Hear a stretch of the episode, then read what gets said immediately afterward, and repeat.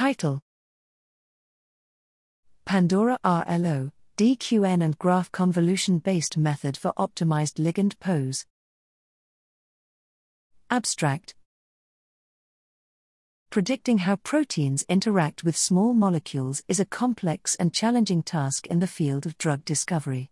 Two important aspects in this are shape complementarity and intermolecular interactions, which are highly driven by the binding site and the ultimate pose of the ligand in which it interacts with the protein. Various state of the art methods exist which provide a range of ligand poses that are potentially a good fit for a given specific receptor, these are usually compute intensive and expensive. In this study, we have designed a method that provides a single optimized ligand pose for a specific receptor. The method is based on reinforcement learning, where, when exposed to a diverse protein ligand data set, the agent is able to learn the underlying complex biochemistry of the protein ligand pair and provide an optimized pair.